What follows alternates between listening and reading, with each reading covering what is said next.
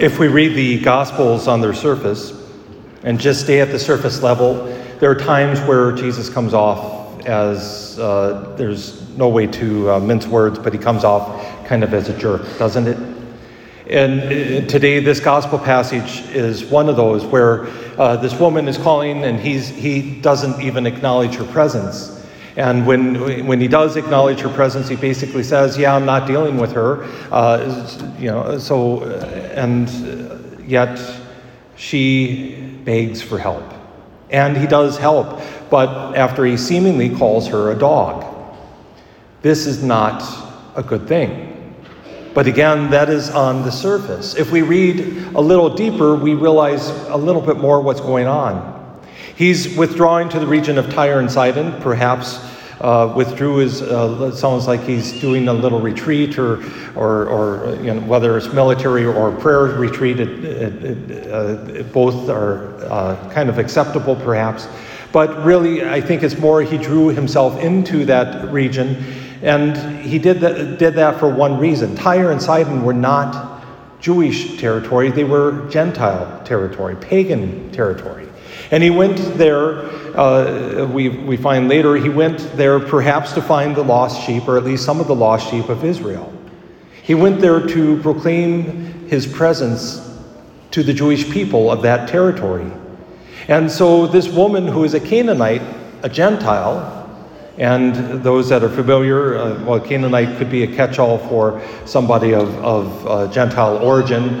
Uh, it's, one, it's kind of a, you know, how, uh, you know, our, technically speaking, a Canadian is an American, but most of us, when we hear, that, well, I'm an American, we think the United States of America citizen. It's, it's kind of the same thing, a catch all. But she's definitely not Jewish. And Jesus, all the same, she calls out, Lord, Son of David. And I find myself when we have these, or, or certainly the demons, I can understand how they understand who Jesus is because they're, they're given some, some knowledge. And yet, uh, this woman, how does she know that he is Lord and the Son of David? Because some of the Jewish people don't recognize him as Lord and Son of David. And, and, it's not, this is not just a, a, nice term for, for somebody who's Jewish or awaiting a, uh, the king, the messianic king, or anything like that. This is, he is the king, he is the Messiah, he is the Lord. How is this? And the disciples want her to be just sent away because you get, I get the sense anyway that she's disturbing them. And when he's, he's, he replies, he's replying with his mission. That being said, uh, and maybe you've experienced this, and I certainly have, and I've experienced it recently, where somebody had an expectation for me that they didn't inform me of, and I simply had to say, I can't do this at this time. Does that make me a jerk? Or does that mean I need to do what I've already been committed to do? And I'm sorry I can't meet your need, but some people would say, yeah, that makes me a jerk. Other people would say, well, you know, you had your mission. And uh, Jesus himself would seem to fall into that second camp, that he understood his mission was first to the lost sheep.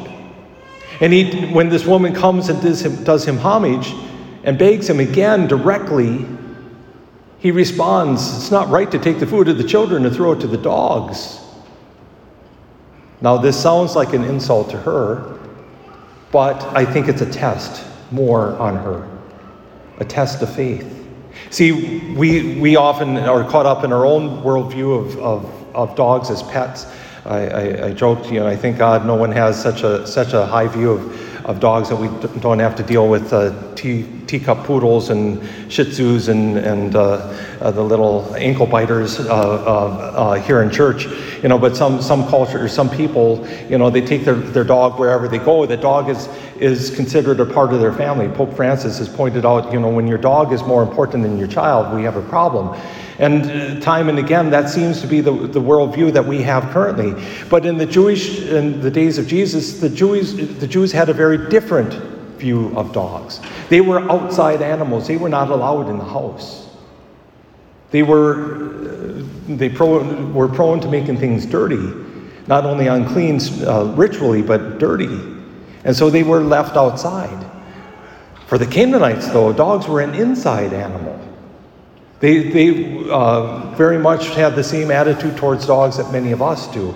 The dogs were, were part of the family in the house. Well, if that's true, then we can see what Jesus is saying. It's not right to take the food of the children and throw it out to the dogs. Ta- while they're still eating the meal, you're, you're throwing, out, uh, throwing the meal to the dogs. That makes sense, right? We wouldn't want it, that's rude. While the children are still eating? But she's saying, no, no. I have an in, I'm an inside dog. I'll just take a scrap. And how many of us have, uh, when we've had dogs, and I know we did this when I was a child, and we had a dog, Newman. Newman had the most crooked teeth I've ever seen. Uh, he, he, was an interesting little dog, but he'd sit at our, at our feet and, and he'd wait for that little scrap of fat or that little, that little piece of meat. He would eat whatever we gave him, the little scrap. When she replies like this, she is saying, I know I don't deserve the full food of the children. I just want a scrap. And I'm at, the, I'm at your feet waiting for that scrap. This is an act of faith. This is really shows that Jesus is not dismissing her, but rather testing her. But there's something more for us to reflect on as, as she, she goes and is healed. She receives that scrap. But we, we, we might be able to reflect on a little bit more. Why is it that so many Jewish people of that day and age didn't have that same faith? They, they, how many of them uh, were not able to submit themselves and give themselves to say, Lord, Son of David? And this is not condemning them, but rather an acknowledgement that they often did not know what they had received in Jesus Christ. And to be honest, we see that in St. Paul's uh, letter today. St. Paul telling uh, to the Romans that he's speaking to us as Gentiles. Most of us have very little Jewish blood if we have any.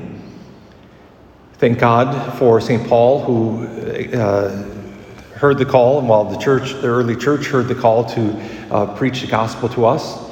And he's saying, and elsewhere he says, How I wish I were condemned so that some of my brothers uh, in the Jewish faith would be saved. But he's going to be faithful. He's preaching that gospel, but they've rejected it.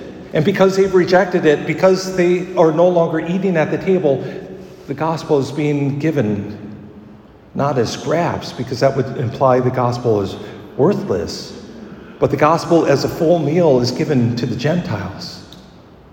And yet, St. Paul says that call, gifts and call of God are irrevocable. Uh, a number of years ago, one of my college uh, professors, a, a priest, was removed from his position. And when I heard the full reason, and I, I found him a phenomenal teacher and a very faith filled teacher, a very faith filled priest, an excellent preacher. When I found out the reason, I was disheartened. He had said in a publication that he had written that we need to pray for the conversion of our Jewish brothers and sisters. And somebody, apparently high ranking in the church, disagreed. And they both had scriptural evidence for their stance. The one who disagreed, of course, said that, well, you know, they are heirs. They are the children of God, the chosen people. The, and God's call is irrevocable. God's call is permanent. It does not, is not able to be removed. And so they're saved. But Father replied that if they're saved, they're saved through Jesus Christ, just like any of us. That's through Jesus Christ. And so we need to proclaim the gospel to them, to proclaim the good news. And we're not condemning them. It's the same thing that this week there was that particular woman who, who uh, wrote a little tweet saying that if we have any hope at all, it's in Jesus Christ. And she was accused of bigotry and, and various other things. Is it bigotry to say that we need Jesus? Is it bigotry to say Jesus is the only way, the only salvation? If it is, then we're all bigots. And maybe we need to lessen the impact of that word because it is a reality. Jesus is our salvation, He is our hope. But for our Jewish brothers and sisters, how do we reconcile this? That they are, yes, the, the chosen people of God, that God, God chose them very spe- specific and particular, that He poured His love, His mercy, His grace on them, and uh, from them came our Savior, and yet we need to pray for them. God's call is irrevocable. It's, when He gives, gives a call, when He gives gifts, they're irrevocable. But what can happen is something that I, I witnessed, and I've shared this story maybe way too many times, but a particular family I'm aware of, at Christmas, they would open up their gifts, they would ooh and awe over the gifts, and promptly put them back in the, in the box and under the tree. And I asked, well, why do you do that? Well, they found out when the kids were little that the toys would break, or the batteries would die, or, or the sweater would get a run in it, or whatever it is, and they wanted it nice, at least for Christmas. I said, well, even if the gift is damaged, that, what else would show that they love that gift so much than to risk damaging it? Well, it's a different worldview, perhaps. But the same is true with the gifts and call of God. Some of us take that gift and we promptly, we, oh, wow, what a wonderful gift. And then we don't use it. We don't let it be active in our lives. We don't activate it and let it have influence in our lives. And perhaps the same is true for the call of God to our Jewish brothers and sisters. That while that call is still there, they're not active on it. They just rest in it. Well, I got that call, so, so I, I can rest in it. Or how many Catholics who have been baptized well, I don't need to go to church. I don't need to live the faith. I don't need to live a moral life. I don't need to seek the Lord. I don't need to pray. I don't need to read the scriptures. I don't need this. I don't need that. Or worse, I was baptized so I can do whatever I want or worse. And I, I hear this uh, on some of my, uh, some of our um, Christian brothers and sisters, non-Catholic, that this once saved, always saved thing. And again, it might be come from this, this line, the gifts and call of God are irrevocable. Once saved, always saved. As long as I profess with my mouth I believe Jesus Christ is Lord and Savior, that's all that matters. It doesn't matter after that point what I do. So I can become a serial murderer. And I'm not talking eating bowls of cereal successively. I can, I can be, become an adulterer. I can be involved in all sorts of, of sexual sins. I can be involved in all sorts of, of moral quandaries, all sorts of financial uh, sins and, embezzlement and theft. I, I, can, I can manipulate and torture people. I can do whatever I want because I am saved. The call of God is irrevocable, the gifts of God are irrevocable. They're still there but they're not being used. The Lord wants us to use those gifts, to risk them, to use them. God calls each and every one of us. He's given gifts to each and every one of us, gifts unique to each and every one of us, gifts that this church needs, not only this parish, but our diocese, this world needs, gifts that this, this world very much needs in your workplaces, in your homes, in your, in your families, in your extended families, in your friendships. These gifts are irrevocable. God wants them to be used, though. We can't just simply say, wait, we have the gift. Rather, we have to use it. Our Jewish brothers and sisters, too, as the children of God, the beloved children of God, they've been given a profound gift. From them came our Lord Messiah. But we need to pray for the conversion too. Pray for the conversion of all the world. Pray for our own conversion. That we don't just simply say, well, I was baptized Catholic, therefore it's good enough. But now live that faith. Live it out in a world that needs it. Someday we'll understand more fully, totally, the gift and the call of God. But for now, it suffices to know that it's irrevocable once God has given it, He's not going to call it back. Once God has given it, He wants it to be put into action.